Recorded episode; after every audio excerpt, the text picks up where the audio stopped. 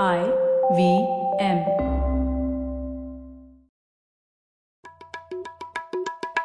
भाई हम हिंदुस्तानियों को बतियाना बड़ा पसंद है। बंगाली में अड्डा उड़िया में खोटी कन्नड़ा में हरटे और हिंदी में पुलियाबाजी। इस कला के लिए हमारी हर भाषा में एक शब्द है। तो प्रणय और मैं तो अक्सर मिलकर पुलियाबाजी करते ही रहते हैं। हमने सोचा कि आपको भी इसमें शामिल कर लिया जाए। तो आइए प्रणय और सौरभ के साथ करते हैं पुलियाबाजी। हेलो सौरभ कैसे हैं आप? बढ़िया प्रणय तुम बताओ। सौरभ पिछली बार तो हम लोगों ने गांधी टैगोर पुलियाबाजी पे पुलियाबाजी कर ली। इस बार थोड़ा वापस भारतीय विदेश नीति की ओर रुख करते हैं। बिल्कुल। तो सौरभ वैसे हम लोगों ने चाइना ताइवान पाकिस्तान विश्व व्यवस्था ऐसे विषयों पर तो बातें की है पुलियाबाजी पर लेकिन आज तक एक ऐसा एपिसोड नहीं किया जिसमें हम लोगों ने समझने का ये प्रयत्न किया हो कि भारत की विदेश नीति जैसी है वैसी आखिर है क्या? हाँ ये बात तो ठीक है। पूरा हम लोगों ने मुआयना किया नहीं है। तो उसी विषय पर बात करते हैं आज और उसके लिए हमारे पास एक परफेक्ट गेस्ट है। तो हमारे साथ है डॉक्टर अपर्णा पांडे। अपर्णा डायरेक्टर है initiative of future of India and South Asia Hudson institute Washington DC में और अपर्णा की एक नई किताब भी आ रही है मेकिंग इंडिया ग्रेट जिसके बारे में हम लोग बात करेंगे। उसमें भारतीय विदेश नीति के भविष्य के बारे में उन्होंने लिखा है और उनकी पिछली किताब भी थी इसी विषय पर भारतीय विदेश नीति पर from Chanakya to Modi the evolution of India foreign policy तो अपर्णा से ही जानने की कोशिश करते हैं कि आखिर भारत की विदेश नीति ऐसी है क्यों? तो अपर्णा स्वागत है आपका पुलियाबाजी नमस्कार प्रणय और सौरभ। Thank you Aparna. तो आप ज्वाइन कर रही है हमें सीधे वॉशिंगटन डीसी से। तो सबसे पहले तो अपर्णा मैं यही जानना चाहता था आपसे कि वैसे आप विदेश नीति में रुचि लेने कैसे लगी और आपको इंटरेस्ट कैसे आया इस सब्जेक्ट तो प्रारंभ से मेरी रुचि इसलिए थी कूटनीति में विदेश नीति में। शिक्षा से पहले ग्रेजुएट स्टडीज़ स्नातक शिक्षा से पहले पोस्ट ग्रेजुएट स्टडी से पहले भी। मेनली क्योंकि मेरे पिता का इसमें काफ़ी योगदान था। वो शासन तंत्र में थे प्रदेश में भी थे। केंद्र में भी अधिकारी थे और उनसे मैंने बहुत कुछ सीखा उनको देखा जाना। शासन के बारे में प्रशासन विदेश नीति सियासत के बारे में। और मैंने ये पढ़ा भी कि पंडित जवाहरलाल नेहरू जो प्रथम प्रधानमंत्री थे और विदेश मंत्री भी थे वो दूर दूर की सभाओं में जाते थे। लोगों को समझाने की कोशिश करते थे गाँव वालों को कि भारत की विदेश नीति क्या है। भारत क्या कर रहा है क्यों कर रहा है और इससे क्या लाभ होगा? और फिर वो इससे अपनी विदेश नीति डालते थे। तो इससे मेरी रुचि उत्सुकता बढ़ी। फिर मैंने ग्रेजुएट स्टडीज़ में स्नातक शिक्षा में इसके बारे में पढ़ा चाणक्य के बारे में पढ़ा और सोचा कि थोड़ा और मैं एक शोध करूँ रिसर्च करूँ कि आंतरिक मामलों का विदेश नीति पर असर पड़ता है और क्या पड़ता है? और विदेश नीति का आंतरिक मामलों पर क्या प्रभाव पड़ता है। सबसे ज़्यादा अगर हम देखें भारत के चारों ओर देश हैं। बांग्लादेश हो नेपाल श्रीलंका जो बांग्लादेश से हमारी नीति है विदेश नीति है अंतर्राष्ट्रीय संबंध है वो पश्चिम बंगाल की राजनीति और जनमत के विचार पर निर्भर होते हैं कई बार। हम्म। वैसे ही श्रीलंका के प्रति जो हमारी विदेश नीति है वो तमिल प्रांतों की राजनीति से। तो इस सबसे मेरी रुचि बढ़ती गई और फिर मैंने स्नातक शिक्षा में चाणक्य के बारे में विदेश नीति के बारे में और गहराई में पढ़ा और इसी से मेरी दिलचस्पी बढ़ती रही और किताबें लिखने का मन किया। तो फिर इसी बारे में बात करते हैं अपर्णा और आपकी जो पिछली किताब थी फ्रॉम चाणक्य टू मोदी उसमें आप, आपने विश्लेषण किया है कि भारतीय विदेश नीति के कुछ प्रमुख विचार स्तंभ हैं जिनको आपने आइडेंटिफाई किया है। तो उसी बारे में थोड़ी बात करते हैं पहले और जानने की कोशिश करते हैं क्या है ये मुख्य विचार स्तंभ। तो सबसे पहले तो आ जाते हैं ये कौटिल्य आपने बात भी की चाणक्य के बारे में और बुक के नाम में भी है। तो ये कौटिल्य नीति का वास्तविक तौर पे भारतीय विदेश नीति पर कुछ असर दिखता है क्या आपको अभी भी? ऐसे हम लोगों ने पढ़ा तो है अ, साम दान दंड भेद या फिर हम लोगों ने पढ़ा भी है कि राजमंडल होते हैं अरि शत्रु वगैरह वगैरह। तो इसका आपको क्या लगता है कि इन सब विचारों का इस सब हेरिटेज का कुछ असर दिखता है कि आपको भारतीय विदेश नीति के कॉन्डक्ट में? हाँ दिखता है।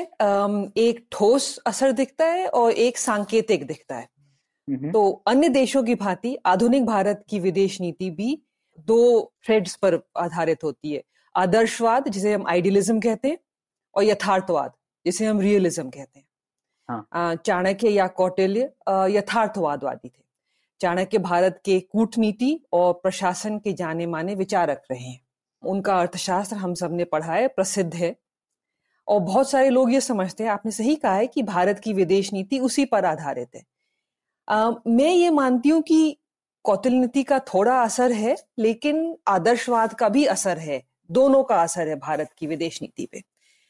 चाणक्य की नीति उतनी ही जानी मानी है हमारे यहाँ जैसे कि पश्चिम के देशों में मैकेवेली की थी हम्म। लेकिन इससे हम ये तो नहीं कह सकते कि सारे पश्चिम के देशों की कूटनीति मैकेवेलियन ही है हम्म। जिस समय कौटिल्य ने अपनी नीति बनाई थी उस समय मौर्य साम्राज्य के चारों ओर कई सारे देश थे और हम्म। उनसे निपटने के लिए उन्होंने ये राजमंडल की संकल्पना की थी और राजमंडल हम जानते हैं ये कॉन्सेंट्रिक सर्कल्स कहते हैं सम केंद्रित वृत्त। और मौर्य साम्राज्य के चारों ओर ये थे तो उसी प्रकार आधुनिक भारत के भी अड़ोस पड़ोस के देश हैं जो दक्षिण एशिया के हैं नेपाल भूटान श्रीलंका पाकिस्तान और इन सबको हम प्रथम वृत्त में मान सकते हैं और हम्म। भारत के प्रति इनकी नीति इसके बारे में हम और बातें कर सकते हैं लेकिन भारत के लिए जो ये अड़ोस पड़ोस के देश हैं ये सबसे ज़रूरी रहते हैं क्योंकि ये हम्म। सबसे पहले कॉन्सेंट्रिक सर्कल में सबसे पहले वृत्त में है यथार्थवाद का यह असर भी है कि भारत ये विश्वास रखता है कि उसे अपने हितों की रक्षा करनी है और खुद ही करनी होगी और कोई उसकी मदद करने नहीं आएगा लेकिन चाणक्य और कौटिल्य का एक सांकेतिक सिंबॉलिक महत्व भी है आप और सौरभ जानते हैं कि दिल्ली का वह क्षेत्र जहाँ दूतावास स्थित है उसे हम्म। चाणक्यपुरी कहा जाता है हाँ, हाँ, और उनकी तस्वीर लगभग सभी विश्वविद्यालयों के राजनीतिक विभागों में देखने को मिलती है। पर इस सांकेतिक प्रभाव का अर्थ हम ये नहीं कह सकते कि हमारी विदेश नीति सिर्फ़ चाणक्य नीति है। नहीं तो हम ये भी कहें कि सभी नगरों में महात्मा गांधी के नाम पर सड़क है। हम्म। परंतु हमारी विदेश नीति या प्रशासन केवल अहिंसावादी तो नहीं है। हम्म। या बाबा अंबेडकर की प्रतिमाएँ जगह जगह हैं लेकिन अभी भी अस्पृश्यता अनटचेबिलिटी दूर तो नहीं हुई है। तो दो असर है लेकिन उतना नहीं जितना कई लोग मानते हैं। ये कहूँगी हम्म। मैं। और अपर्णा आपको ये भी लगता है क्या कि जैसे चाणक्य नीति जिस दौर में बनाई गई है जब किंगडम्स होते थे नेशन स्टेट्स नहीं थी जी। तो तो उसका रेलेवेंस अभी अलग है या कम है? या फिर आपको लगता है कि जो उनके लेसन हैं वो चिरकालीन है और अभी भी बहुत रेलिवेंट है? किसी भी देश की फॉरेन पॉलिसी मतलब उससे तो कोई भी सीख सकता है। ऐसा तो नहीं है हाँ, कि सिर्फ़ हिंदुस्तान हाँ, सीख सकता है। जी। um, आपकी सौरभ मैं आपकी सब बातों से सहमत हूँ और वो इसलिए कि मैकेवेली भी पूरे विश्व में लागू सॉर्ट ऑफ़ उसकी बिलीव्स हम उसके प्रिंसिपल्स हम हम बिलीव कर सकते हैं चाणक्य के भी। जो मुझे लगता है वो एक ये है कि चाणक्य भारत सॉरी आधुनिक भारत के पास एक चाणक्य ही हैं जिन्होंने एक किताब लिखी थी अर्थशास्त्र जो कूटनीति के बारे में बातें करती है। चाणक्य के बाद हमारे पास कोई स्ट्रेटेजिस्ट ऐसा कोई कूटनीतिक विद्वान नहीं था इतने दो, तीन हज़ार, चार हज़ार, पाँच हज़ार सालों में। तो एक जो हमेशा हमें दिक्कत होती है, वो ये है कि हम एक जो, जिसे लोग ग्रैंड स्ट्रैटेजी कहते हैं, विराट रणनीति या कूटनीति, उसमें भारत उतना आगे नहीं है बहुत देशों के मुकाबले में। तो कई बार मुझे लगता है कि हम इसलिए भी चाणक्य को याद करते हैं कि चाणक्य हमें ये एहसास दिलाता है कि हमारे पास कोई एक है जो विश्व भर में जाना माना है और जिसने कूटनीति पे लिखा था और उसके, और क्योंकि हम पाँच हज़ार साल पुराने हैं, हम अभी भी वही हैं, हम अभी भी अक्षुण्ण हैं, हम उसी जगह पे हैं जहाँ पर जहाँ पे प्राचीन भारत था। हम अभी भी चाणक्य के राजमंडल के हिसाब से चल सकते हैं, लेकिन दुनिया बदल गई है, अब राज्य नहीं है। अगर हम चाणक्य के, की बात पे ही चलते हैं तो फिर पाकिस्तान को छोड़िए बांग्लादेश नेपाल श्रीलंका से हमारे रिश्ते अच्छे नहीं होने चाहिए। हमारे हम्म। रिश्ते चीन अफ़गानिस्तान म्यांमार से ज़्यादा अच्छे होने चाहिए। हम्म। क्योंकि हम्म। वो उनके ऐसी तो होता था ना जो आपके बगल में है वो दुश्मन है जो उसके उसके बगल में है वो दुश्मन का दुश्मन इसका मतलब है आपका दोस्त है तो वो तो अब लागू नहीं हो सकता क्योंकि फिर अमेरिका का सबसे बड़ा दुश्मन मेक्सिको और कनाडा होने चाहिए। वो वो भी नहीं है। लेकिन जो उन्होंने कहा था कि राज्यों या महाराजा को याद रखना चाहिए, राजमंडल ऐसे ज़रूरी है कि जो हमारे अड़ोस पड़ोस के देश हैं, वो बहुत ज़रूरी है हमारे लिए, हमारी सिक्योरिटी के लिए, हमारी कूटनीति के लिए, हमारी विदेश नीति के लिए।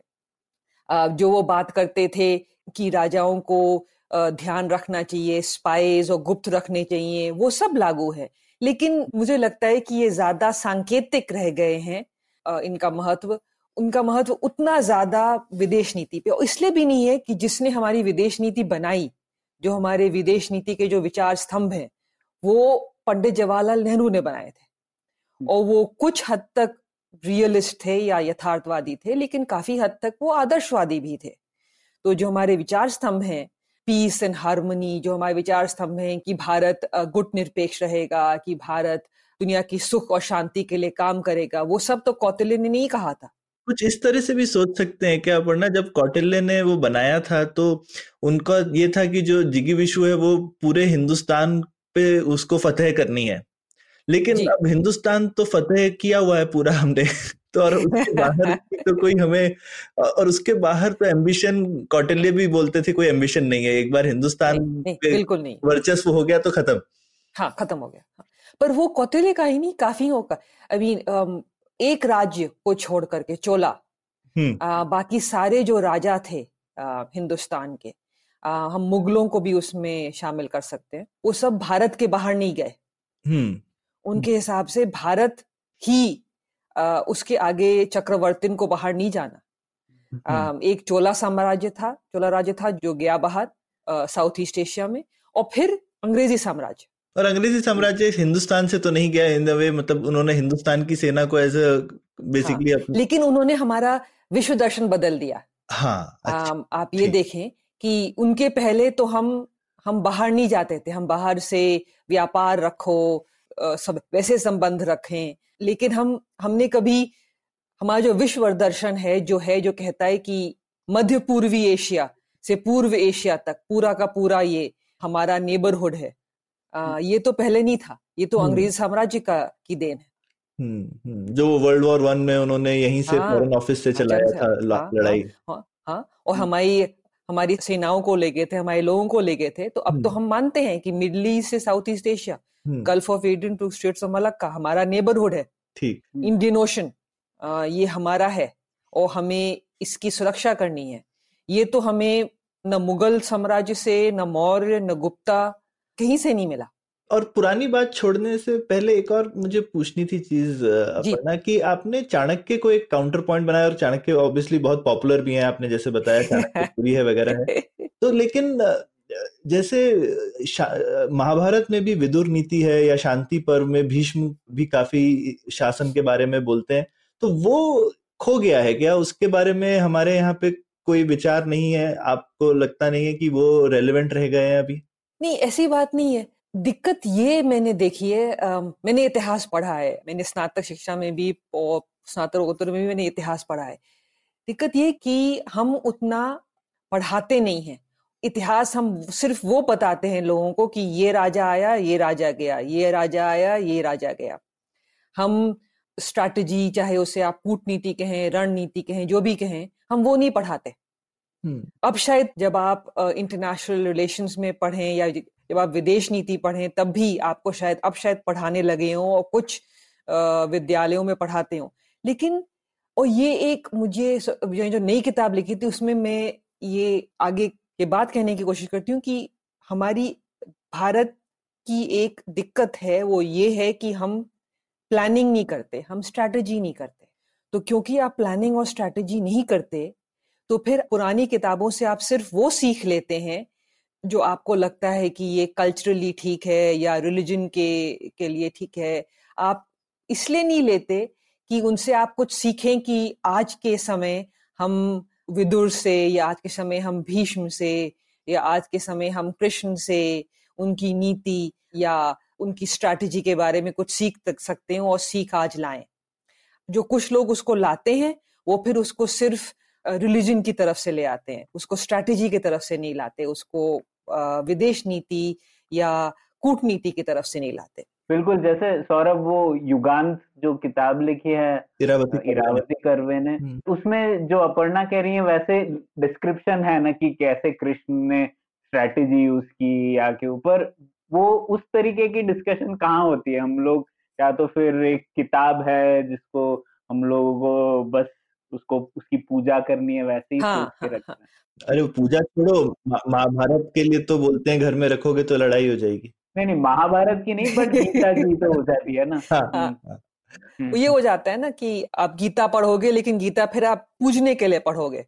आप उससे कोई नीति निकालने के लिए नहीं पढ़ोगे? नहीं नहीं नहीं अपर्णा हिंदुस्तान में पिछले एटलीस्ट दस साल में ना मैनेजमेंट में गीता से मैनेजमेंट टिप्स लेने के तो कोर्सेज बड़े पॉपुलर हो रहे हैं।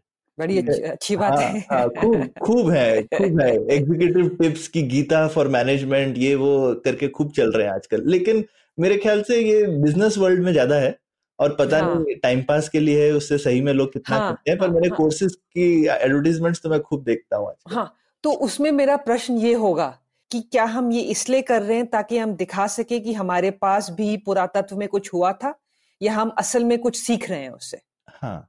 नहीं मेरे ख्याल से कोशिश तो रहती है सीखने की पर मुझे ये नहीं पता कि इस तरह से लाइक सीरियस स्कॉलरशिप मेरे हिसाब से नहीं हाँ सीरियस हाँ, स्कॉलरशिप वो तो मिसिंग है। जैसे वो है ना कि वैदिक मैथमेटिक्स भी है हाँ और वैदिक साइंस भी है। वो हाँ, तो सही नहीं है ना। हाँ आई मीन साइंस तो साइंस होनी चाहिए और गणित तो गणित होनी चाहिए। हाँ हाँ, हाँ, वो बात ठीक है। वो ख्याल से सीरियस स्कॉलरशिप मिसिंग है और और प्लस मेरे को लगता है गीता वैसे भी जो है वो गीता आपका पर्सनल कंडक्ट के लिए ज़्यादा अप्रोप्रिएट है जबकि हाँ। हम शांति पर्व या विदुर के जो चीज़ें हैं उनको मिस हाँ, कर देते हैं। जो कि ज़्यादा रेलेवेंट है इन चीज़ों में। आपकी बात सही है सर। तो ठीक है ये एक विचार सम हो गया मतलब हेरिटेज से रिलेटेड और इसमें हम लोगों ने बात की अर्थशास्त्र काफ़ी महत्व रखता है अब दूसरी बात आपने अपर्णा कही कि जैसे ब्रिटिश राज का एक हम्म। बहुत बड़ा योगदान था कि भारत का विश्व दर्शन बदल गया उससे हम्म। तो और क्या चीज़ें थी जो ब्रिटिश राज ने लाई जिसकी वजह से हमारे आज तक जो विचार हैं फॉरेन पॉलिसी के हम्म। वो शेप हुए हैं जैसे मुझे एक लगता है हमेशा हम लोग जो मार्केट्स और इकोनॉमी हमेशा हम लोग बिजनेसेस को एक शोषण के रूप में देखते हैं कि ये शोषण करेगा जो भी बिज़नेस हो रहा है। हाँ। वो मुझे लगता है शायद कॉलोनियल एक्सपीरियंस से जुड़ा हाँ। हुआ है। हाँ। तो ऐसी क्या चीज़ें थी ब्रिटिश राज की जिसका असर आज भी देखा जा सकता है भारतीय विदेश नीति हम्म, तो मैं आपकी बात पे आऊँगी प्रणय लेकिन पहले मैं दो बताऊँगी जो जो मुझे लगता है कि विरासत में जो हमें दो अनुपम जो जो अच्छी उपलब्धियाँ प्राप्त हुई अंग्रेज़ी साम्राज्य से। सर्वप्रथम तो हमारी डेमोक्रेसी प्रजातंत्रता और उसके अधीन जो संस्थाएँ हैं न्यायपालिका विधायिका स्थायी प्रशासन तंत्र ये सब अंग्रेज़ी साम्राज्य की ही हैं। ये संस्थाएँ कार्यपालिका पर आवश्यकता अनुसार अंकुश लगा सकती हैं। पहले तो राजा महाराजा थे वो सर्वोपरि हुआ करते थे। अब ये संस्थाएँ स्थायी हैं और इनमें अधिकार है। तो स्थायी होने के कारण ये प्रशासनिक तंत्र का प्रभाव बढ़ जाता है। ये नेतृत्व को सही जानकारी दे सकती हैं, सलाह दे सकती हैं और इसलिए ये ज़्यादा प्रभावी बन जाती हैं तथा उसको प्रभावी बनाने में, ये संपन्न कराने में भी महत्वपूर्ण स्थान रखती हैं ये सारी संस्थाएँ। दूसरी बड़ी देन मैंने जो पहले कहा था वो ये है कि आधुनिक भारत का विश्व दर्शन है। विश्व के अन्य देशों के प्रति हमारा रुख हम वर्ल्ड व्यू कहते हैं। जैसे मैंने कहा था चोला साम्राज्य ही भारत को छोड़ के बाहर गया था वरना अधिकतर भारतीय राज्यों के दृष्टिकोण बहुत संकीर्ण थे। वो भारत के अंदर ही रह गए थे। दक्षिण में मुगल राज्य उत्तर भारत को ही ज़्यादातर तवज्जो देता था। अंग्रेज़ों ने पहले तो हमें ये सीख दी कि जो हमारे पड़ोसी देश हैं राजमंडल का भी असर था थोड़ा अंग्रेज़ों का भी कि बर्मा सीलोन तिब्बत भी हमारे प्रशासन के लिए हमारी सुरक्षा के लिए ज़रूरी है। और आज जो हमारा विश्व दर्शन है वो इससे आया है। और दक्षिण एशिया के देशों की तरफ़ जो हमारा रुख है वो थोड़ा राजमंडल से और थोड़ा अंग्रेज़ साम्राज्य के कारण है। हम उनको कैसे देखते हैं? हमारे लिए दक्षिण एशिया के देश इतने ज़रूरी क्यों हैं? अम, तीसरा जो आपने कहा था व्यवसाय और व्यापार के बारे में तो जो ये ईस्ट इंडिया कंपनी की एक मैं मानती हूँ ये उसकी एक नेगेटिव लेगेसी ये है कि भारत हर कोई मल्टीनेशनल हर कोई फॉरेन कंपनी को ऐसे देखता है कि वो कंपनी आएगी और फिर उसके बाद वो मुल्क आएगा और फिर से अंग्रेज़ साम्राज्य हमारे यहाँ हो जाएगा। हम गुलाम हो जाएँगे। हाँ हम गुलाम हो जाएँगे। वही शब्द यूज़ भी करते हैं हाँ हम गुलाम हो जाएँगे। तो हम ये नहीं चाहते कि हम गुलाम हो जाएँ तो इसलिए वॉलमार्ट हो कैरफूर हो आ, कोई भी हो हमें आत्मनिर्भर होना है। आ, हमें मेक इन इंडिया करना है हमें सेल्फ सफिशिएंट होना है और हमें व्यापार में ही नहीं बल्कि डिफेंस में भी। और इससे दिक्कत ये होती है कि हाँ ज़रूर होना चाहिए आपको सब आपको आत्मनिर्भर होना चाहिए आपको सब बनाना चाहिए लेकिन पहले अगर आपने पिछले सत्तर साल में आप ये नहीं कर पाए हैं ज़्यादातर मुल्क वो बड़े बने हैं जिन्होंने आत्मनिर्भरता नहीं अपनाई। जिन्होंने ज़्यादा व्यापार किया ज़्यादा ज़्यादा व्यवसाय किया और फिर उससे वो बड़े बने तो भारत को उनको देखना चाहिए। जैसे चीन चीन कैसे बड़ा बना है? आत्मनिर्भर बन के तो नहीं बना। हम्म। व्यापार और व्यवसाय बढ़ा के बनाए उसने सैन्य शक्ति बढ़ाई है उसके बाद अपनी। अमेरिका। लेकिन ये एक है और ये मालूम नहीं कितने साल रहेगा लेकिन हमारा ये एक अंग्रेज़ी साम्राज्य का ये एक है लेगेसी कि। हम गुलाम न बन जाएँ तो इसलिए हम व्यापार और व्यवसाय को हमेशा टेढ़ी नज़र से देखते हैं जब वो बाहर से आती है तो ये अपर्णा ये काफ़ी लोग ऐसा बोलते हैं कि ऐसा होता है, पर मैं ये चीज़ थोड़ा और समझना चाहता हूँ और आपने तो इसको डीपली स्टडी किया है तो अब तो बहुत साल हो गए हैं और कितनी जनरेशन। बीत गई हैं, जो अभी लोग हैं भी ब्यूरोक्रेसी में वगैरह, वो लोगों का तो कोई एक्सपीरियंस नहीं है कॉलोनियल, ऑब्वियसली तो ये किस तरह से इंस्टीट्यूशनलाइज हुई है चीज़ कि जो नया व्यक्ति आता है वो भी इसी विचार से इतना ज़्यादा प्रभावित हो जाता है? सौरभ एक अंग्रेज़ी का फ्रेज है आपने पढ़ा होगा एम शो उसको ग्रुप थिंक कहते हैं। कि बेसिकली जो एक इंस्टीट्यूशन होता है या एक ग्रुप होता है अगर आप उसमें भर्ती हो जाते हैं तो आपको उसमें अगर रहना है तो आपको वैसे ही सोचना है जैसे बाकी सब सोच रहे हैं। तो एक तो प्रशासन तंत्र का है, एक तो ब्यूरोक्रेसी इंडियन फॉरेन सर्विस हो आईएएस हो, इन सबको जो पढ़ाया जाता है, इन सब के जो बड़े हैं और जब ये भर्ती होते हैं तो एक है, एक गुलाम मेंटालिटी है, पर इसकी जो जो जो सिखाया जाता है, वो ये है कि जो इंडियन स्टेट है, वो ये सोचता है कि वो माँ बाप है, वो ज़्यादा जानता है लोगों से तो उसको डिसाइड करना चाहिए कि उसके बच्चे जो हैं वो उनका व्यवसाय आर्थिक नीति विदेश नीति सारी नीतियाँ स्टेट बनाएगा लोगों के लिए। क्योंकि लोगों को सही नहीं मालूम अपने बारे में। दूसरा ये भी है कि वो उसका विश्वास है स्टेट का भारतीय प्रशासन का कि जो मार्केट है वो सही काम नहीं करेगी। तो हमें मार्केट पर अंकुश लगाने हैं। उसका कारण एक ये है कि अगर हम मार्केट को जो चाहते वो करने देंगे तो विदेशी कंपनीज़ आ जाएँगी, जो विदेशी इन्वेस्टमेंट आएगा, निवेश आएगा, वो हमारे लिए, हमारे लोगों के लिए सही नहीं होगा, वो उस कंपनी के लिए या उस मुल्क के लिए सही होगा। तीसरी बात, इतने सालों से जो ये पॉलिसी चलती आ रही है, उससे कुछ कंपनीज़ ज़्यादातर भारतीय कंपनीज़ बेनिफिट करती हैं, उनको सहायता मिलती है। अगर आप ऐसे देखें इसको, प्रणय मेरी दो कंपनीज़ हैं और वो सारे के सारे कंप्यूटर्स बनाती हैं। अब सौरभ आता है और कहता है कि मैं भी इस बिज़नेस में आना चाहता हूँ, मुझे भी आने दें। प्रणय और मैं सोचते हैं क्यों? अगर सौरभ आएगा, उसकी टेक्नोलॉजी ज़्यादा अच्छी है, उसके लैपटॉप सस्ते हैं, हम फिर नहीं बेच पाएँगे। तो हमारे लिए ये ज़्यादा ज़रूरी है कि जो प्रशासन है, वो ज़्यादा अंकुश लगाए विदेश की कंपनीज़ को आने में, ताकि हमारी जो मोनोपली है, वो रहे। तो कंपनीज़ भी चाहती हैं कुछ हद तक। आ, सरकार भी चाहती है क्योंकि उसको अंकुश से उसको रेगुलेशन से पैसा मिलता है कंट्रोल मिलता है। और फिर ये एक पुरानी लेगेसी है कि जो फॉरेन कंपनी आएगी जो निवेश लाएगी उससे हम गुलाम बन जाएँगे। यही जो चीज़ है तो अब तो हम जब शायद नए नए आज़ाद हुए थे तो नया एक्सपीरियंस था और खूब सारी नई कंट्रीज़ थी तो ठीक है थोड़ा कॉन्फिडेंस कम होना मुझे समझ में आता है जी। लेकिन अब तो इतने साल हो गए हैं हम इतने सालों से देख रहे हैं इतनी कंपनियाँ हैं हिंदुस्तान में हम हाँ। बाकी कंट्रीज़ में भी देख रहे हैं जब बड़ी कंपनियाँ गई हैं एटलीस्ट भारत कुछ कंट्रीज़ हैं जहाँ पर ऑब्वियसली कंपनीज़ ने जाकर के बहुत उल्टा सीधा काम किया है ईरान में हुआ है साउथ हाँ, अमेरिका हाँ। में हुआ है लेकिन हिंदुस्तान जैसे बड़े देश में इस तरीके की चीज़ करना जो है मतलब हमारा खुद का कॉन्फिडेंस की कमी दिखाता है ना? मतलब हमें तो इतना बिल्कुल दिखाता है बिल्कुल दिखाता है।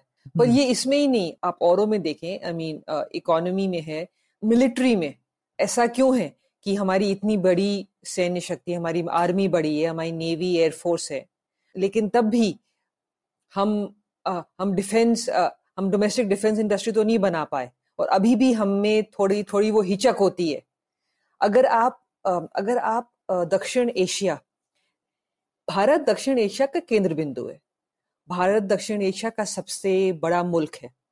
तब भी वो सत्तर साल में अपने सारे पड़ोसी देशों को, पाकिस्तान को छोड़ भी दो यहाँ बाकी देशों को ये एहसास क्यों नहीं दिला पाया है कि आपको हमारे साथ रहना चाहिए, न कि चीन के साथ? तो कहीं ना कहीं तो हमारी कॉन्फिडेंस लैकिंग है।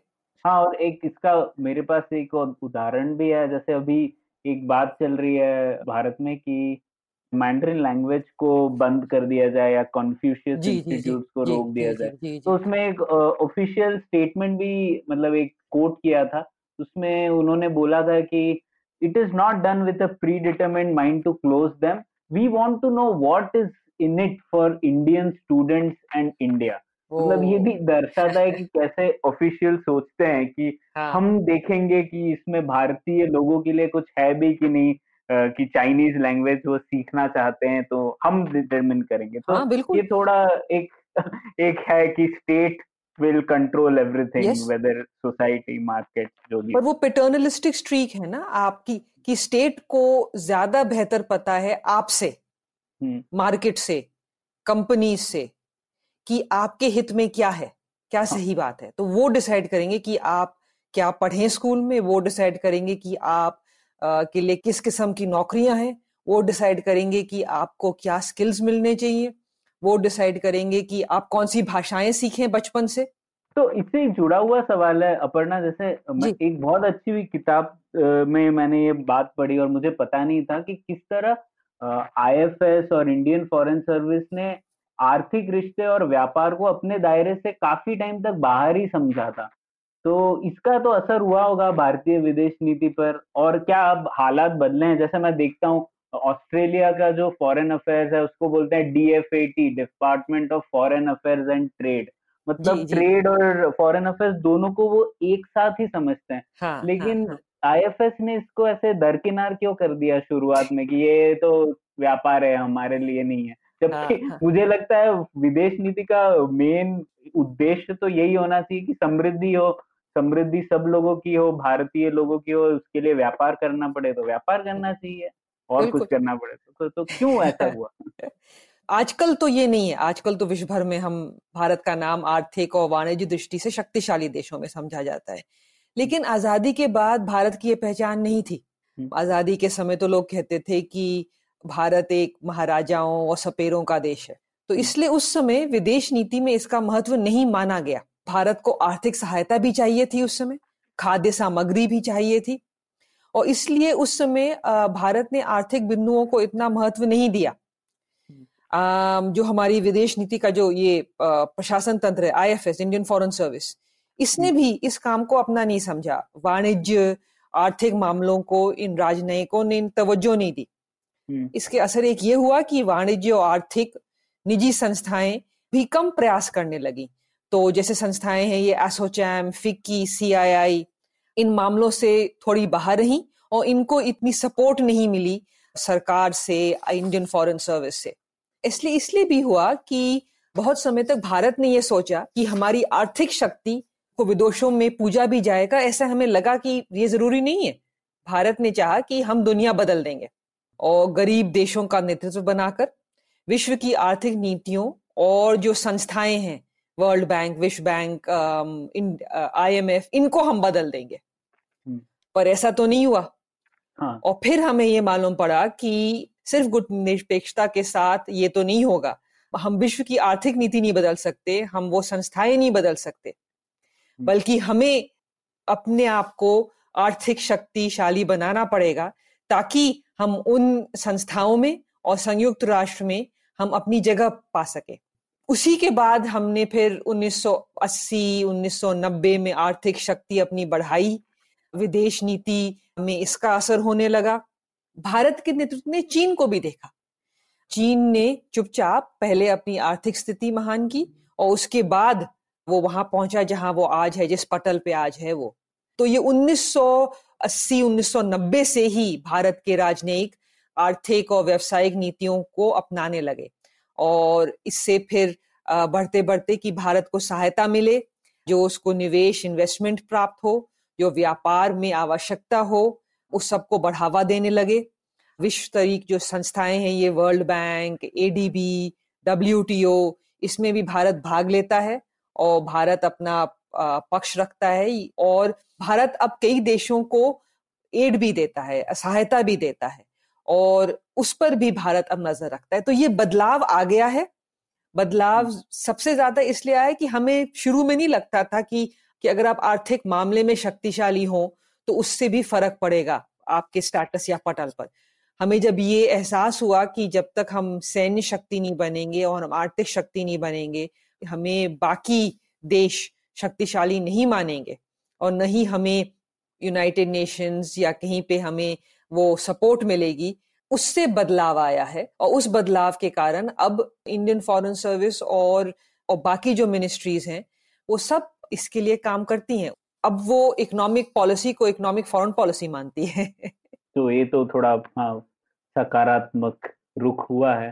अब ठीक है अब आपने गुट निरपेक्षता ये शब्द का प्रयोग हुआ तो ये तो मतलब भारतीय फॉरेन पॉलिसी का सबसे ओवर यूज़ टर्म है ना मतलब हर आर्टिकल में ये लिखने को मिल जाता है स्ट्रेटेजिक अटोनमी नॉन अलाइनमेंट ये सब शब्द तो पक्का लोग प्रयोग करते हैं तो इन दोनों शब्दों की इतनी महत्वपूर्णता क्यों है भारतीय विदेश नीति में और अभी भी मतलब हम तो समझते हैं नॉन हाँ। अलाइनमेंट ठीक है ज़रूरी था एक टाइम पे हम हाँ। लोग ना ही अमेरिका के गुट में जाना चाहते थे ना ही यूएसएसआर के तो ठीक है वो हो गया समय तो निकल गया यूएसएसआर ही नहीं है हाँ, हाँ. फिर. भी ये क्यों ज़रूरी है ये शब्द हमारे तो इसका ये है कि इस नीति चाहे आप इसको गुट निरपेक्षता नॉन अलाइनमेंट कहें या स्ट्रेटेजिक ऑटोनॉमी कहें इस नीति का केंद्र बिंदु का कारण है आ, या विचार स्तंभ है कि स्वयं अपना मार्ग चुनना और अपने हित में खुद ही फैसले लेना।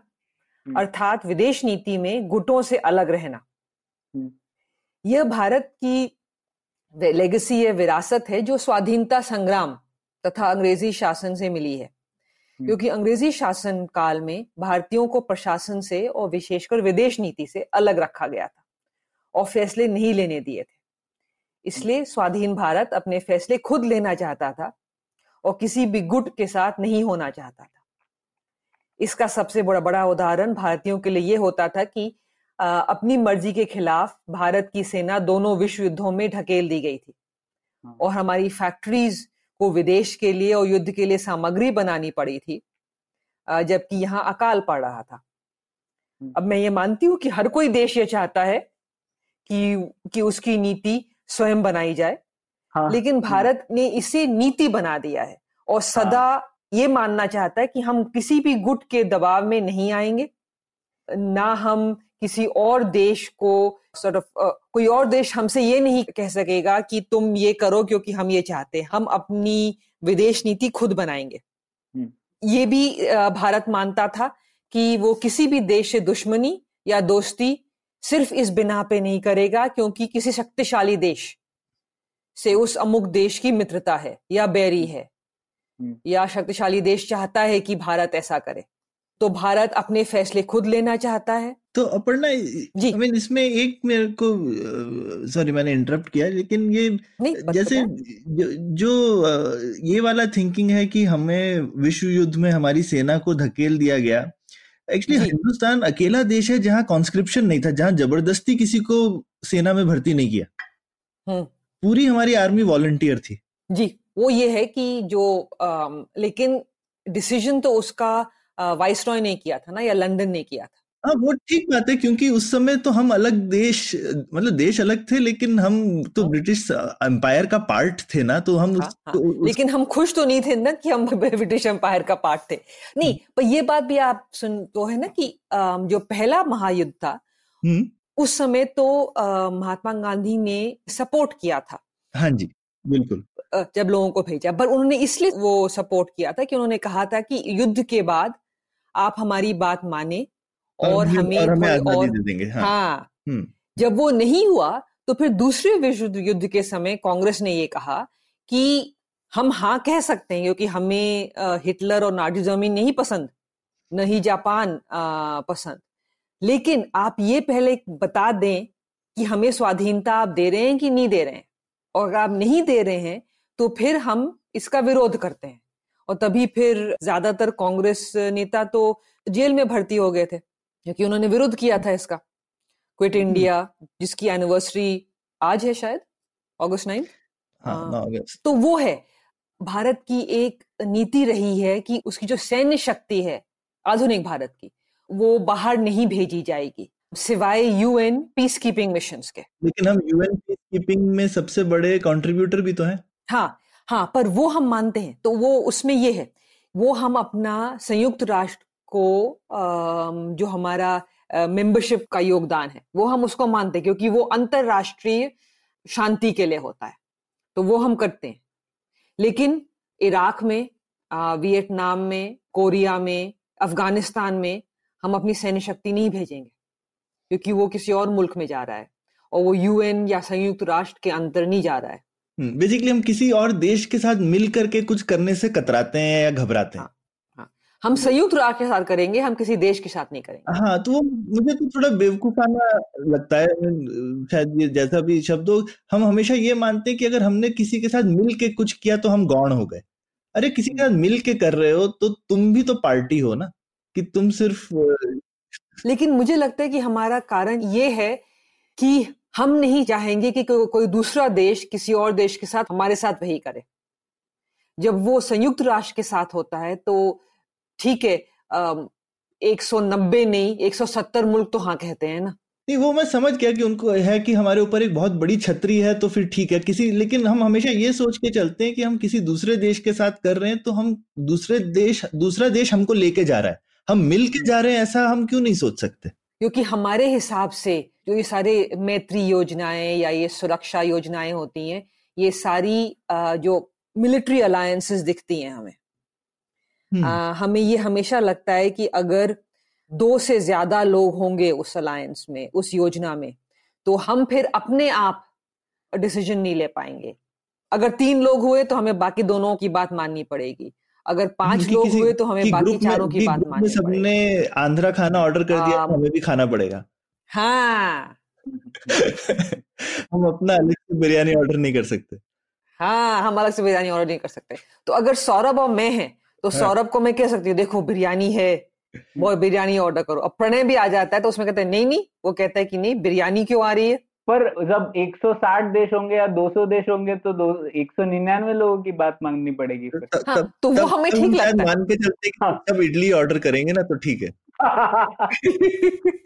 क्योंकि एक ये है ना कि जब 200 देश होंगे तो 200 के 200 ज़्यादातर एक बात तो नहीं मानेंगे ना तो दो तीन हम्म। देश तो तो बिरयानी भी होगी कबाब भी होंगे शायद उसमें हम्म। सांभर और डोसे भी हो तो सब खुश हो जाएँगे नहीं पर मुझे ये इसमें दिलचस्प बात लगी कि आ, हम लोगों को ऐसा क्यों लगता है कि हमें ही बात माननी पड़ेगी? अरे भारत इतना बड़ा फोर्स है अब हम लोग अगर हम मानते हैं कि भारत विश्व के चार पाँच देशों में से तो हमारे पास ये भी तो शक्ति होगी कि हम कह सकते हैं किसी एक गुट को कि भाई हम लोग ये बात नहीं करेंगे आप चार लोगों को पसंद होगी पर हम लोग नहीं करेंगे क्योंकि हमारे हित में नहीं है। हम लोग इस बाइनरी में ही क्यों सोचते हैं कि अगर हम किसी अलायंस में चले गए या फिर किसी हाँ। भी गुट में चले गए तो हमें वो जो बोलेंगे करना पड़ेगा। अब ये तो फिर से कम कॉन्फिडेंस की बात आ जाती और है। और कभी कभी उनको भी तो वो करना पड़ सकता है जो हम बोलेंगे। इसी कभी कभी हाँ, लेन देन की बात होती है हो सकता है हाँ, लेन देन की बात होती है बात माननी है कभी उनको हमारी माननी पड़ेगी। हाँ हम्म।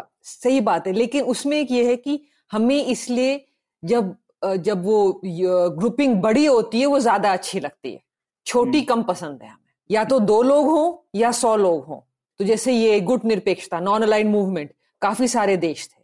तो हर कोई एक बात तो नहीं मानता ना? तो गुट में भी गुट हो जाते हैं। अगर ये छोटा सा हो जैसे क्वाड का आप ले लें हम्म। जो इंडिया जापान ऑस्ट्रेलिया और अमेरिका है उसमें भारत को कई बार ये लगता है कि बाकी बाकी दो जो हैं वो अमेरिका की बात में हाँ में हाँ में हाँ कहेंगे। तो फिर भारत को या तो हाँ कहनी पड़ेगी या ना कहनी पड़ेगी तो थ्री वर्सेस वन हो जाएगा हम्म। ज़रूरी नहीं है मैं नहीं मानती कि ये होगा हम्म। पर ये डर हमेशा हमें लगता है कि अगर सात आठ या दस लोग हों तो हम कुछ लोगों को जैसे आप ये विश्व व्यापार संगठन देखें डब्ल्यू हम्म। उसमें हम अपनी तरफ़ से काफ़ी कामयाब हुए हैं वैसे कई सारी दिक्कतें हुई हैं लेकिन क्योंकि उसमें कई सारे देश हैं इसलिए आप कभी चीन के साथ आप कभी अमेरिका के साथ आप कभी यूरोप के साथ अलग अलग गुट बना सकते हैं और अलग अलग बातों पे अपनी बात मनवा सकते हैं। जितने कम लोग होते हैं उतना आपको लगता है कि आप अपनी बात नहीं मनवा पाएँगे या आपको किसी और की बात माननी पड़ेगी। मैं आप दोनों की बात मानती हूँ कि ये गलत बात नहीं है। हम्म। लेकिन अगर आप ये सोचते हैं कि जब आप किसी ग्रुपिंग में जाएँ किसी योजना में जाएँ तो आपके कुछ प्री डिटर्मिंड आइडियाज़ हैं विचार स्तंभ हैं और उनसे आप नहीं हटेंगे। तो आप निगोशिएट करने के लिए नहीं जाते हैं आप अपनी बात मनवाने के लिए जाते हैं। फिर दिक्कत होती है। और अभी भी चल रहा है ये स्ट्रेटेजिक ऑटोनॉमी काफ़ी पॉपुलर चीज़ है। अभी भी हमें लगता है। कि चाइना कुछ भी कर ले लेकिन हम लोग अमेरिका के साथ कुछ भी नहीं करेंगे क्योंकि फिर हम लोगों की स्ट्रेटेजिक ऑटोनॉमी कम हो जाएगी। तो थोड़ा ये ज़ीरो सम थिंकिंग जो है वो यहाँ पे भी है हमें लगता है कि वो लोग हमारे साथ है तो हमारा ज़रूर कुछ नुकसान होगा इसीलिए वो कर रहे हैं। हम्म। ठीक है तो ये एक है। तो दूसरी बात अब हम लोग आ जाते हैं अपर्णा आपने कहा था भारतीय जो पड़ोसी है उनके बारे में। तो। अक्सर कहा जाता है कि भारत एक विश्व शक्ति तब तक नहीं बन सकता जब तक अपने सब पड़ोसियों के संबंध भारत के साथ बहुत अच्छे हो जाएँगे तब तक हम लोग कुछ नहीं कर सकते। तो ऐसा आपको लगता है क्या कि इसमें कुछ सही बात है? क्योंकि मुझे तो नहीं लगता कोई भी ऐसा विश्व पावर है जिसके सब पड़ोसियों के साथ अच्छे रिश्ते हैं। तो ऐसे क्यों लगता है हमें कि ये सब अब नेपाल को ही देख लीजिए अब ये हालात में। अब नेपाल चीन के साथ अच्छे रिश्ते बनाना चाहता है बहुत सारे कारण है वगैरह वगैरह उसके लिए। तो क्यों इतना महत्वपूर्ण है नेपाल हमारे लिए? नहीं है नेपाल जाना चाहता तो ठीक है आई एम श्योर नेपाल को भारत की ज़्यादा ज़रूरत है भारत को नेपाल से हाँ ये, बात कई भारत के विदेश मंत्री पहले भी कह चुके हैं और वर्तमान वालों ने भी कहा है कि जब हम शक्तिशाली नहीं बन सकते अगर हमारे पड़ोसी देश हमारी तरफदारी नहीं करें तो भारत ने हमेशा पड़ोसी देशों को तवज्जो दी है ये। शुरू से हुआ है हमारी विदेश नीति इनका खास ध्यान रखती है और जैसे मैंने पहले कहा था भारत मानता है कि भारत केंद्र बिंदु है और। ये सारे जो पड़ोसी देश हैं वो हमारे एक्सटेंडेड फैमिली विस्तृत परिवार जैसे हैं। और हम इनका केंद्र हैं और इनको हमारी बात ध्यान में रखनी चाहिए और हमसे रिश्ते अच्छे रखने चाहिए। अब कुछ इसमें दिक्कतें आई हैं सालों में। ये है कि स्वतंत्रता के समय जो हमारी सीमाएँ थी वो सभी पड़ोसी देशों से ऐसी थी कि विवाद होने स्वाभाविक थे। हम्म। और कुछ स्थानों पर अभी भी सीमाएँ थोड़ी फजी हैं थोड़ी धूमिल हैं हम्म। और इनसे विवाद पनपते रहते हैं। आ, दूसरी बात ये भी है कि पड़ोसी देशों के जो लोग हैं वो भारत के लोगों से ये एथनिक और लिंग्विस्टिक संजातीय और भाषाई रिश्ते रखते हैं संबंध रखते हैं कई स्थानों पे। और तो जो यहाँ पे ये होता है तो उस प्रांत का के या क्षेत्र के लोग जो हैं उनकी जो मंशा अगर भारत उसके विपरीत कदम करता है तो कदम उठाता है तो उससे पड़ोसी देश खिलाफ हो जाते हैं। जैसे कि आपने नेपाल कहा तो नेपाल के साथ हमारी मैत्री में उतार चढ़ाव इसलिए भी होते हैं क्योंकि मधेसी जन सीमा के दोनों तरफ़ हैं हम्म। और भारत ने यदि उनका साथ दिया तो नेपाल सरकार या नेपाल जनता खिलाफ हो जाती है बांग्लादेश में भी यही है पश्चिम बंगाल श्रीलंका आ, से हमारे संबंध तमिलनाडु की प्रांतीय और संजातीय राजनीति पर निर्भर है हम्म। जब हम ये बात करते हैं ये इलीगल इमिग्रेंट्स की बात करते हैं कि ये बांग्लादेश से आ रहे हैं तो उससे भी दिक्कतें होती हैं। तो हमारे जो आंतरिक मामले होते हैं उनसे भी हमारी विदेश नीति और हमारी पड़ोसी देशों के साथ विदेश नीति पर असर पड़ता है। अब इतना ज़रूरी क्यों है? इसलिए है क्योंकि भारत मानता है कि भारत की जो अर्थव्यवस्था है जो हमारी इकोनॉमिक पॉलिसी है जो हमारी सैन्य शक्ति है जो हमारी सिक्योरिटी है वो उसके लिए हमारे पड़ोसी देश सबसे पहले या सबसे प्रथम वृत्त में आते हैं। हम्म। अगर नेपाल हमारे इंटरेस्ट को याद रखेगा अगर बांग्लादेश हमारे साथ होगा और चाइना के साथ नहीं अगर श्रीलंका भारत की तरफदारी करेगा तो फिर वो चीन के साथ नहीं होगा। और वो भारत की इंटरनल सिक्योरिटी और एक्सटर्नल सिक्योरिटी दोनों के लिए ज़रूरी है। इसलिए आपने देखा है कि हर प्रधानमंत्री अपनी एक नई नीति बनाता है। उसको आप इंदिरा डॉक्टर कहें नेबरहुड फ़र्स्ट डॉक्ट्रिन कहें गुजराल डॉक्ट्रिन कहें लेकिन हमारे सारे जो ये पड़ोसी देश हैं इनके लिए हम एक नीति बनाते हैं और हम चाहते हैं कि ये हमारे साथ रहें हमारी बात माने और जो बाहर के मुल्क हैं चाहे वो चीन हो रूस हो अमेरिका हो उनकी तरफदारी नहीं करें। तो यहाँ पे अपर्णा लेकिन आप देखिए चीन तो अपने सारे नेबर्स के साथ लड़ाई कर रहा है। हम्म और हमारे नेबर से दोस्ती करना चाहता है। हम क्यों ये सोचते हैं कि हमारे लिए श्रीलंका ज़्यादा ज़रूरी है और वियतनाम उतना ज़रूरी नहीं है मे भी हमारे लिए वियतनाम ज़्यादा ज़रूरी है श्रीलंका से नहीं आ, मैं ये कहूँगी कि वियतनाम ज़रूरी है आ, लेकिन श्रीलंका ज़्यादा ज़रूरी है हम्म। क्योंकि अगर आप देखें जैसे हमारी अगर आप ज्योग्राफी को देखें भूगोल को देखें हम्म। तो जैसे हम स्थित हैं हम्म। अगर अभी चाइना ग्वादर में है जो पाकिस्तान का पोर्ट है चाइना हम्बनतोता में है जो श्रीलंका का है। चाइना बांग्लादेश में भी चाहता है।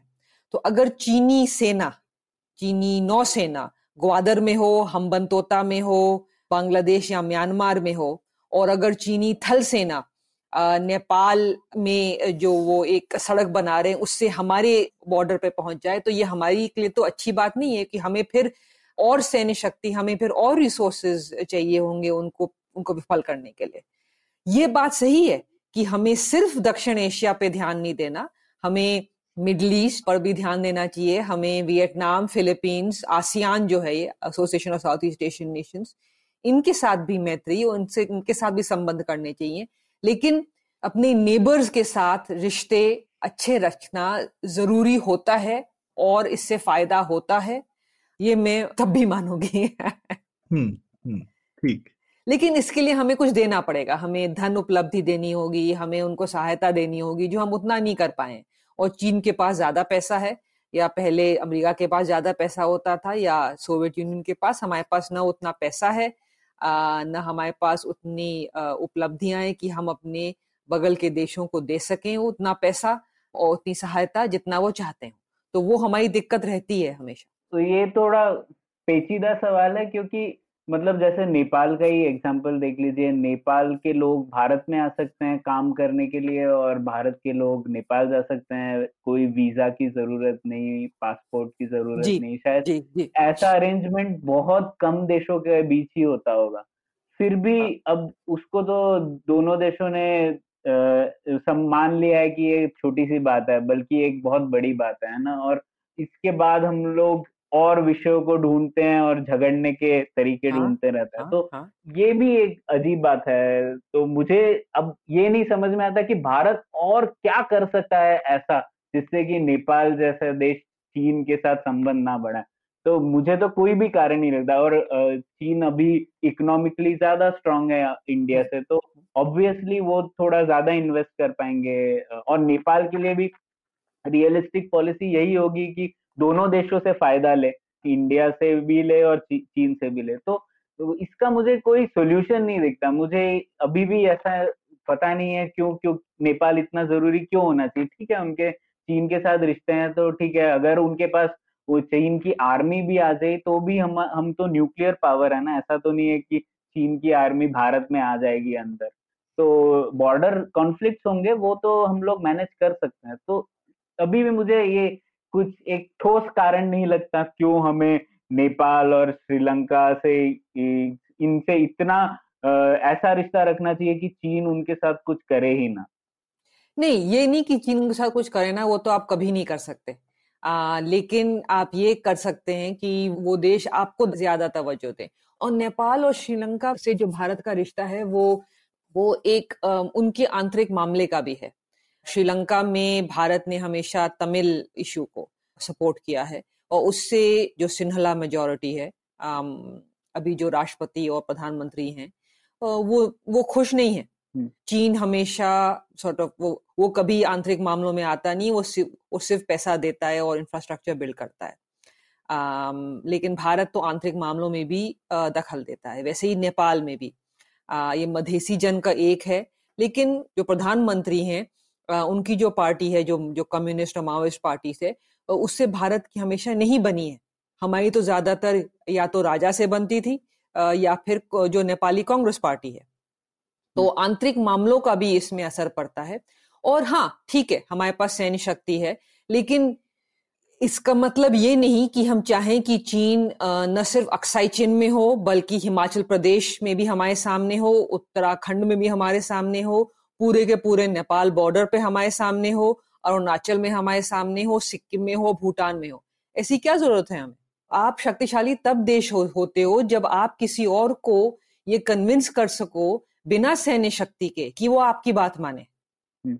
हम ये क्यों चाहते हैं कि नेपाल ना खुश हो तो उसको ना खुश होने दो और उसको चीन से पैसा लेना है लेने दो और उसको अगर चीन की सेना लानी है तो लाने दो। ऐसा क्यों होना चाहिए? हमें ऐसा कहना चाहिए कि हाँ ठीक है, आपको चाइना से पैसा लेना है आप लें, लेकिन आप हमारी बात, हमारे इंटरेस्ट को ध्यान में रखें। हम आपके इंटरेस्ट को ध्यान में रखेंगे, लेकिन दोनों को कुछ बराबर करना चाहिए और चीन को तिब्बत में रहना चाहिए, न कि नेपाल के अंदर आना चाहिए। हमारे पास न इतना पैसा है, न हमारे पास अभी इतनी शक्ति है कि हम पूरा का पूरा बॉर्डर जो अपना है चाइना के साथ, जो दो, जो लगभग चार हज़ार किलोमीटर लंबा है, उसको हम अभी कहाँ प्रोटेक्ट कर पाए हैं? जगह जगह पे चीन और और ज़मीन ले रहा है हमारी। हम वो तो रोक नहीं पाए हैं। तो हम नेपाल के में अगर चीन आ जाएगा हमारे बॉर्डर पर बैठेगा तब हम क्या करेंगे? हम्म, हम्म। तो हम क्यों चाहेंगे ऐसा? वैसे ही श्रीलंका में जो कोलंबो का पोर्ट है वो एक अच्छा पोर्ट है लेकिन श्रीलंका काफ़ी हद तक हमारे पोर्ट्स पे निर्भर है। हम ये क्यों चाहते हैं कि वो अगर ये इंडियन ओशन पे एक पोर्ट हो जो हमारे बिल्कुल बगल बगल में है कोलंबो वो अब चीनी पोर्ट बन जाए। हम्म। हमारे हित में तो नहीं है ये। ठीक है ये डिस्कशन हुआ आ, हमारे इंडियन सब कॉन्टिनेंट पर। अब एक चैप्टर है आपकी किताब में आइडियाज़ एंड इंडिविजुअल्स जिसमें आप लोगों ने डिस्कस किया है कि कैसे नेहरू का बहुत बड़ा योगदान रहा है भारतीय विदेश नीति पर। तो किन ठोस तरीकों से प्रभावित किया है नेहरू ने और क्या वो विचार हैं जो आज भी भारतीय विदेश नीति में झलकते हैं? तो प्रभाव तो उनका काफ़ी रहा है एक इसलिए कि वो सत्रह साल तक प्रधानमंत्री थे और सत्रह साल तक विदेश मंत्री भी थे। वो अपने आदर्श कुछ लेकर के आए थे और उनकी कुछ महत्वाकांक्षाएँ थी और वो जो लोग कहते हैं उसको हम नेहरूविनिज्म कहते हैं। और जो उनके मुख्य बिंदु थे वो ये थे कि भारत एक पुरानी सभ्यता है और पुरानी संस्कृति है जो फिर कभी भी पुनर्वर्जित हो सकती है। और विश्व को इसे ध्यान से और श्रद्धा से देखना चाहिए। हम्म। भारत दूसरी शक्तियों का पिछलग्गू नहीं बनेगा तो वो गुट निरपेक्ष नहीं होगा और अपनी अलग छाप बनाए रखेगा। हम्म। स्वच्छंद विचार रखेगा। यह भी थी कि भारत आर्थिक आत्मनिर्भरता में विश्वास रखता है और उसके आधार पर वो अपनी सभी नीतियाँ और संकल्प बनाएगा। ये भी कि भारत विश्व के सभी देशों की उन्नति और विश्व शांति और इसमें ये वो उनकी आइडियलिज्म दिखाई देती है कि भारत विश्व के सभी देशों की उन्नति और विश्व शांति में हृदय से यकीन करता है। और प्रयास करेगा और सभी संस्थाएँ जैसे यूनाइटेड नेशन संयुक्त राष्ट्र का साथ देगा। हम्म। इसका कारण ये था कि नेहरू जी विदेश नीति मैंने बताया कि उन्नीस से उन्नीस तक अपने उसूलों पर चलाते रहे। वो चाहते थे कि भारत विश्व में एक ऐसी भूमिका निभाए जो उसकी संस्कृति उसकी सभ्यता के अनुरूप हो। वो एक इतिहासविद भी थे और वो यही सोचते थे कि भारत विश्व को सीख दे और भारत के पास उस समय हमारे पास ना आर्थिक शक्ति थी ना हमारे पास सैन्य शक्ति थी। लेकिन इसके कारण हम जैसे कहते हैं we could punch above our weight जब हमारे हम्म। पास कुछ था नहीं और। लेकिन हम अपने आइडियल्स पर हमने अपने विचारों पर हमने एक स्थान तो बनाया था अपना उस समय। बोल बच्चन होने को कुछ लगता नहीं है ना अपन हाँ पर वो भी तो दिक्कत हुई ना फिर हमें बाद में हाँ. कि गुट निरपेक्ष देश भी गुट निरपेक्ष रह गए ना कई बार।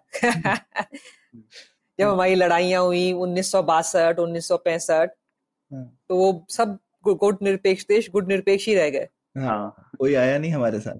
फाइनली कोई नहीं आया दिया बीच में हमारे हाँ यूएस और यूके आया वो हाँ। बर्तानिया और अमेरिका आया हमारी मदद के लिए हाँ। सोवियत यूनियन नहीं आया ये तो नेहरू के बारे में आपने कहा उनके बाद के जो प्रधानमंत्री आए हाँ. हैं उनके विदेश नीति में कुछ बदलाव आया है हमारी विदेश नीति में कि नेहरूवियन जो विचार है वही चलते आ रहे हैं अभी तक ज़्यादातर नेहरूवियनिज्म विचार चलते आए थोड़ा उनमें जगह जगह पे लोगों ने ट्वीक किया है थोड़ा बदलाव किया है लेकिन हम्म। अमूल चूल परिवर्तन नहीं हुआ है ज़्यादा क्योंकि जो उनके बाद लोग आए जैसे हम शास्त्री को देखें लाल बहादुर शास्त्री बहुत कम समय के लिए थे दो साल के लिए थे ज़्यादातर आंतरिक मामले और फिर पाकिस्तान के साथ युद्ध में ही समय हम्म। चला गया था हम्म। इंदिरा जी ने थोड़ा मैं कह सकती हूँ कि व्यवहारिकता में थोड़ा यथार्थवाद रियल पॉलिटिक लाई थी वो। ये कारण और वो हमें दिखता है कि जब हम देखें उनकी जो इंदिरा नीति कहते हैं उसको इंदिरा डॉक्ट्रिन दक्षिण एशिया के देशों के प्रति। और ये थी कि कोई भी शक्ति हिमालय पर्वत को लांग कर अगर दक्षिण एशिया में आती है तो उसे भारत का वर्चस्व स्वीकार करना चाहिए। और नहीं होता है तो फिर भारत से उसकी बददुश्मनी हो जाती है। आ, दूसरा पाकिस्तान उन्नीस सौ इकहत्तर उन्होंने जब पाकिस्तान से त्रस्त होकर ये बांग्लादेशी शरणार्थी आए थे और हमारा पाकिस्तान के साथ युद्ध हुआ था तब उन्होंने सोवियत यूनियन के साथ संधि की थी और हम वो युद्ध जीत भी गए थे और बांग्लादेश भी बन गया था। तो हम्म। वहाँ पे आपको ये, ये यथार्थवाद दिखता है क्योंकि इंदिरा जी में काफ़ी हद तक कोई बायस बैगेज पूर्वाग्रह नहीं था। वो नेहरू जी जैसे नहीं थी। लेकिन बाकी मामलों में उनकी विदेश नीति ज़्यादा नहीं बदली थी। राजीव ने भी वही रखा सिर्फ़ फ़र्क ये पड़ा कि जैसे कि पाकिस्तान से संबंध शुरू सुधारे उन्होंने। चीन के साथ संबंध शुरू किए और अमेरिका से मैत्री भी बढ़ाई। और जो थोड़ा बदलाव उनके समय आया, जो बाद में हमें दिखता है, वो ये है कि उन्होंने आर्थिक नीतियों का सुधार प्रारंभ किया। थोड़ी इकोनॉमिक फॉरेन पॉलिसी आर्थिक विदेश नीति राजीव के समय शुरू हुई और फिर वो आगे बढ़ी। असली बदलाव जो आया, वो आया जब शीत युद्ध कोल्ड वॉर खत्म हो गया, जब 1990 इक्यानवे में हमारी आर्थिक हालात खराब हो गए। तो हमें व्यवसायिक नीति और हमें आर्थिक नीति में में बदलाव लाना पड़ा। हमें प्रशासन तंत्र की जकड़ कम करनी पड़ी। हमें इकोनॉमिक पॉलिसी पे ज़्यादा ध्यान देना पड़ा। और जब सोवियत यूनियन नहीं रहा तो गुट निरपेक्षता का भी कुछ हद तक उसका कोई महत्व नहीं रहा। लेकिन गुट निरपेक्षता अगर चली भी गई तो स्ट्रेटेजिक ऑटोनॉमी तो आ गई। जैसे कहते हैं ना the king is dead long live the king तो एक शब्द गया, दूसरा शब्द आ गया। क्योंकि आजकल हमारी विदेश नीति क्या है कि हम अमेरिका के साथ हैं, लेकिन हम रूस से भी मैत्री रखते हैं, हम यूरोप से भी रखते हैं, हम south east Asia east Asia की तरफ़ हमारा लुक ईस्ट एक्ट ईस्ट है। हमारा मिडल ईस्ट से भी रिश्ता है, वहाँ इसराइल से भी है, ईरान से भी है, सऊदी अरेबिया से भी है। सो हम हम अभी भी एक मल्टीपल अलाइनमेंट मल्टीपल रिलेशनशिप्स किसी एक देश के साथ हम मैत्री योजना नहीं रखते। किसी एक देश के सुरक्षा योजना में हम भावी नहीं होना चाहते, हम उसमें शामिल नहीं होना चाहते। तो जो विचार स्तंभ नेहरूविनिज्म के थे, वो ज़्यादातर तो अभी भी लागू है। बदला तो है नहीं ज़्यादा उसमें। हम्म। और प्रणय तुम देखो ना मतलब नेहरू को चाहे कितनी भी गालियाँ मिलती हैं लेकिन वही सेम चीज़ अलग अलग वर्ड में अभी भी हम विश्व गुरु बनना चाहते हैं। बिल्कुल। हाँ। ठीक है? विश्व गुरु बनने की तमन्ना जो है वो गई नहीं है। नहीं गई नहीं। और ये भी आप देखो ये मेक इन इंडिया और आत्मनिर्भर क्या है? नेहरू के समय भी तो self sufficiency economic I mean वो तब से चली आ रही है इकोनॉमिक पॉलिसी फिर डिफेंस पॉलिसी में भी। हम्म, हम्म। तो वो तो तिहत्तर साल पुरानी बात है। हाँ तो मुझे लगता है नेहरू भी आज की डेट में नेहरू को फॉलो नहीं करेगा। हाँ एक उनकी वो कहा जाता है कि किसी ने उनसे पूछा कि ये नॉन अलाइन तो उन्होंने कहा कि नो नॉन अलाइनमेंट उनके हिसाब से नॉन अलाइन मूवमेंट नहीं होना चाहिए था। क्योंकि वो कहते थे कि फिर ये वो बन जाती है ना एक टैक्टिक होनी चाहिए ये पॉलिसी बन जाएगी तो प्रॉब्लम हो जाएगा ना। बिल्कुल। क्योंकि फिर इसको आप पूछते रहेंगे। हाँ। ये आप इसके आगे नहीं बढ़ेंगे ना। बड़ी ये आपने बड़ी अच्छी बात करी हाँ। और अभी भी हम हर चीज़ को मूवमेंट बनाना चाहते हैं ना। हाँ बिल्कुल बनाना चाहते हैं। जैसे कि ये आ, वो आ, लोग कहते थे जब महात्मा गांधी का जो ये सत्याग्रह और अहिंसा की टैक्टिक हम्म। अच्छी है ये। हम्म। लेकिन अगर आपने इसको स्ट्रैटेजी बना दिया आपने इसको नीति बना दिया तो दिक्कत आ जाएगी ना आपको। अहिंसावादी तो आपकी विदेश नीति नहीं हो सकती अहिंसावादी तो आपकी सैन्य नीति नहीं हो सकती ना। बिल्कुल। किसी कारण के लिए उस समय आप उसको इस्तेमाल कर लें।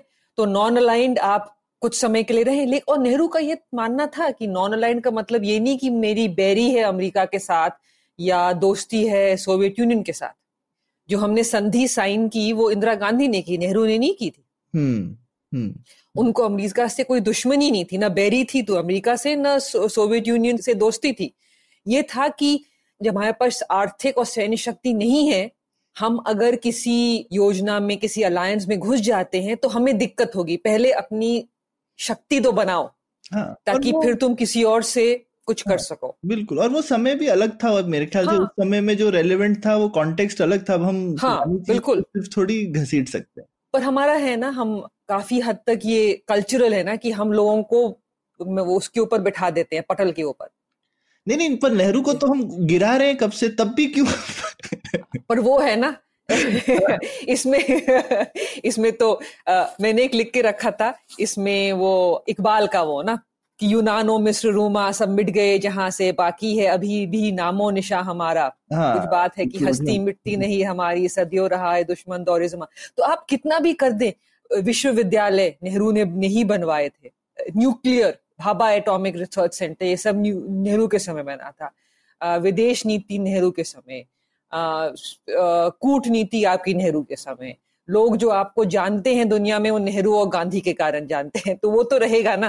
तो ठीक बात है पर हम बदलने की कोशिश कर रहे हैं तो हमको आई मीन मेरे को लगता है कि हम सिंबॉलिक चीज़ें ज़्यादा बदल रहे हैं कि प्लानिंग कमीशन हटा दिया तो ठीक है लेकिन अगर हम एक्चुअल फॉरेन पॉलिसी को रीथिंक करें तो वो ज़्यादा सब्सटेंशियल चेंज होगा ना। बिल्कुल। हम्म। पर हम सब्सटैंशियल चेंज हमें हमें दिक्कत होती है ना हम हम प्लान नहीं करते ना। हमारे पास हम्म। प्लानिंग कमीशन रहा हो हम प्लानिंग सच में नहीं करते ना। जो जो जो मुल्क प्लान करते हैं वो सोचते हैं अच्छा बीस साल बाद क्या होगा? बिल्कुल। और हमें बीस साल या चालीस साल आगे जो ये दुनिया होगी हम कहाँ होंगे उसमें? हम्म। हमारा तो ये मानना है हम पाँच हज़ार साल से थे हम पाँच हज़ार साल आगे रहेंगे। आप हमें थोड़ी ना भूल सकते हो। हम्म। और क्योंकि हम होंगे इसलिए हम ज़रूरी होंगे तो हमें कुछ करने की ज़रूरत ही नहीं है उसके लिए। उसमें मुझे एक बात याद है जैसे ऑस्ट्रेलिया ने एक इंडिया स्ट्रेटजी 2035 डॉक्यूमेंट रिलीज़ किया था। जी। तो मैंने वो देखा और मैंने सोचा है कि अभी तक तो इंडिया ने भी नहीं रिलीज़ किया इंडिया हाँ, बिल्कुल स्ट्रेटजी डॉक्यूमेंट 2035 ऑस्ट्रेलिया ने रिलीज़ कर दिया इंडिया स्ट्रेटजी डॉक्यूमेंट तो वो मुझे दिलचस्प लगा। तो अब एक आखिरी सवाल अपर्णा हम लोग जानना चाह रहे थे कि अब जो आपकी अगली किताब है वो तो भारतीय विदेश नीति के भविष्य पर है। तो आपको क्या लगता है क्या कुछ प्रमुख बदलाव आप देखना चाहती हैं भारतीय विदेश नीति में जिससे कि Bharat can become can make India great great not again but make India तो इसमें मैं ये कहूँगी कि वैसे तो हम भारतीय हैं हम ये सदा यू नो अपेक्षा यही करते हैं कि भारत विश्व के पटल पर अनूठी भूमिका अदा करेगा वो एक शक्तिशाली देश होगा। और ये उम्मीद हमारी पिछले सत्तर तिहत्तर सालों से चली आ रही है। हम्म। हमारा नेतृत्व भी यही चाहता है कि ऐसा हो। और हम अभी इस समय हम दो देश में से एक हैं जिसकी जनसंख्या एक बिलियन से ज़्यादा है। हम्म। लोग ज़्यादातर 25 या 30 साल की उम्र से कम है। हमारी सैन्य शक्ति विश्व के चौथे स्थान पर है। लेकिन हम ये हमेशा सोचते हैं कि कि आशा और महत्वाकांक्षा ही पर्याप्त होते हैं। हम इसकी क्षमता अवश्य रखना चाहते हैं कि विश्व के अग्रणी देशों में ग्रेट देशों में हमारा स्थान भी हो। लेकिन हम जो मैंने कहा था आप स्ट्रैटेजी आप इम्प्लीमेंट कार्यान्वयन आप वो नहीं कर पाते हम वो नहीं कर पाते। हम चाहते हैं कि हम विश्व में नियंत्रितता की भूमिका अदा करें लेकिन जो सख्त फैसले ज़रूरी हैं इसके लिए। उन्हें करने में हम हमेशा चूकते हैं। और इसमें मैं कहूँगी जैसे कि सामाजिक क्षेत्र में है।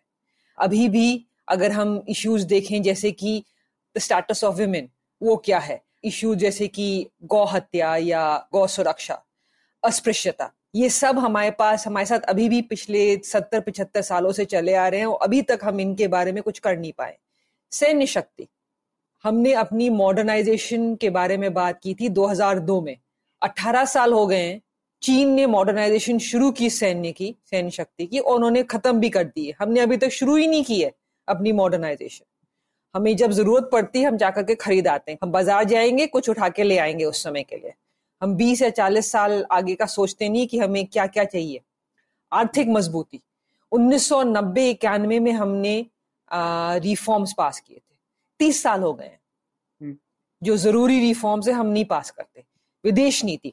अभी भी हम ठीक है हम गुट निरपेक्ष नहीं है लेकिन अब हम स्ट्रेटेजिकली ऑटोनोमस है। कूटनीतिक स्वायत्तता में हम विश्वास रखते हैं। हम्म। और इन सबको हासिल करने के लिए शक्तिशाली बनने के लिए जो ये ग्रैंड स्ट्रेटेजी चाहिए वो हम में नहीं है। और इस बात पे मैं एक, एक कहावत पे खत्म करना चाहूँगी कि उद्यमे ही सिद्धियंते कार्याणी न मनोरथे। नहीं सुप्त सिंह से प्रविशंति मुखे मृगा सोते हुए सिंह के मुँह में हिरन नहीं जाएगा सिंह को उठ करके खुद हिरण ढूंढना पड़ेगा मारना पड़ेगा और खाना पड़ेगा हम्म। इतना काम आप ये सिर्फ़ नहीं समझ सकते कि क्योंकि आप एक पाँच हज़ार साल पुरानी हम्म। संस्कृति हैं आप हम्म। एक 1.4 बिलियन लोग हैं और दुनिया चाहती है चाहे ऑस्ट्रेलिया हो अमेरिका हो जापान हो बर्तानिया हो आ, ये सब चाहते हैं कि आप अग्रणी बने कि आप बन जाएँगे। आपको करना पड़ेगा उसके लिए कुछ। अगर आप वो नहीं करेंगे तो फिर सत्तर साल बाद भी एक और अपर्णा एक और प्रणय और एक और सौरभ यही बात पूछ रहे होंगे कि भारत अग्रणी क्यों नहीं बना? हम्म, ठीक है अपर्णा बहुत अच्छी बात कही आपने और आ, इसी बात पर एंड करते हैं पुलियाबाजी और मैं अपने लिसनर्स को ये दोनों किताबों के लिंक शो नोट्स में होंगी। ज़रूर देखिए किताब और सोचिए भारतीय विदेश नीति जैसी है वैसी क्यों है और आगे क्या बदलाव आने चाहिए भारतीय विदेश नीति। तो शुक्रिया अपर्णा बहुत बहुत धन्यवाद। थैंक्स अपर्णा। शुक्रिया प्रणय गौरव। थैंक यू उम्मीद है आपको भी मज़ा आया। यह पॉडकास्ट संभव हो पाया है तक्षशिला इंस्टीट्यूशन के सपोर्ट के कारण। तक्षशिला पब्लिक पॉलिसी में शिक्षा और अनुसंधान के लिए स्थापित एक स्वतंत्र संस्था है। आप दुनिया के किसी भी कोने में हो, आपकी उम्र कुछ भी हो, अगर आप पब्लिक पॉलिसी विदेश नीति या टेक्नोलॉजी गवर्नेंस में रुचि रखते हैं तो तक्षशिला की website Takshashila dot org dot in पर उनके कोर्सेज को ज़रूर चेक कीजिए। और अगर आप पुलियाबाजी में शामिल होना चाहते हैं तो हमसे कनेक्ट कीजिए Puliyabaazi at Gmail dot com पर या फिर एट पुलियाबाजी ट्विटर पर। शुक्रिया।